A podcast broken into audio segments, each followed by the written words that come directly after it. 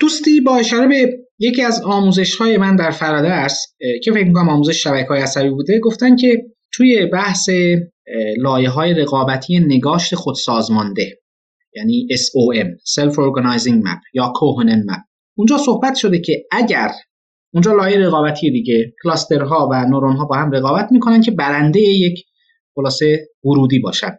این الگوریتم غیر نظارت شده است و مشخصه و طبیعتاً داده‌ها اصطلاحاً تارگت یا لیبلی هم ندارن روشون. من اونجا گفتم که اگر تارگت اضافه بشه این لایه رقابتی نظارت شده ایجاد خواهد شد اینجا. بله درسته.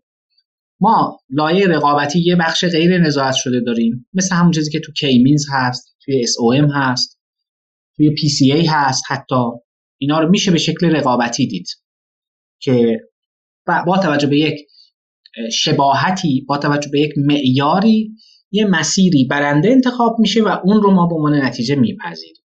حالا یه جایی در قالب مراکز کلاسترها هست، یه جایی در قالب ادپتیشن یا تطبیق ساختار شبکه با دیتا هست، این اتفاقی که تو SOM اتفاق میفته، یا یه جایی هم هست که یه آیگن ولیو و آیگن وکتوره، این هم تو PCA اتفاق میفته. ولی همشون ماهیتشون یک چیزه، اساسا ذات روش‌های غیر نظارت شده همین رقابته.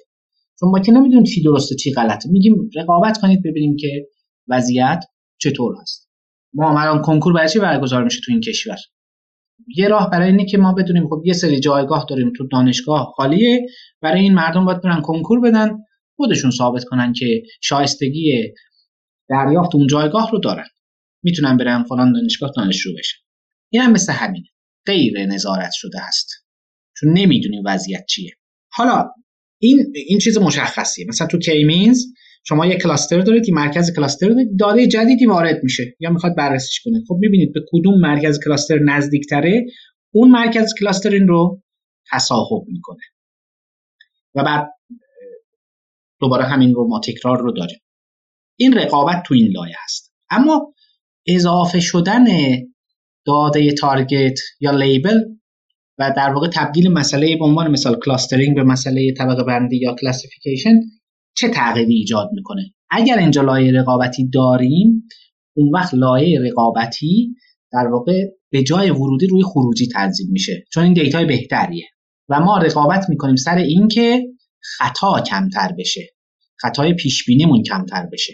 اینجا هم در واقع یک نوع رقابت وجود داره و در نهایت شما در انتها مثلا فرض کنید که کلاسیفیکیشن یکی از کارهایی که میشه انجام داد اینه که اگه می‌خوایم اینا رو به 3 تا کلاس مثلا طبقه بندی کنیم، 3 تا 0 و 1 بدیم بیرون. خب و این 3 تا 0 و 1 که در واقع اومدن بیرون، هر کدومشون که بیشترن، هر کدوم از این اعداد که بیشترن و در واقع نزدیک هست به تارگت، اون چی میشه؟ میتونه پاسخ ما باشه، نتیجه‌ای باشه که این شبکه عصبی به ما میده. و فرایند ترینینگ این موضوع هم با استفاده از چی انجام میشه؟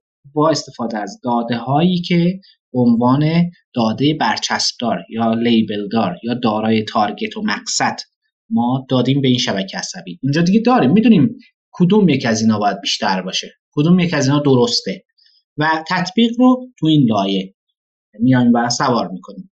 این خب تفاوت هست ولی اون در هر دو به نوعی رقابت وجود داره، اما اینجا دیگه ماهیت رقابت کور رو ما نداریم، میدونیم واقعا چی درسته چی غلطه و میبینیم چی هر کدوم که به نتیجه درست و نهایی و اون چیزی که مطمئنیم ازش نزدیکتره اون رو برنده اعلام میکنیم. ولی در مورد مسائل غیر نظارت شده چاره‌ای نداریم، فقط در مورد ورودی ها میتونیم اظهار نظر بکنیم و رقابت یه رقابت کوری هست به نوعی، هرچند خب ما سعی کردیم با مکانیزم‌های اینو یه مقدار هوشمندش بکنیم.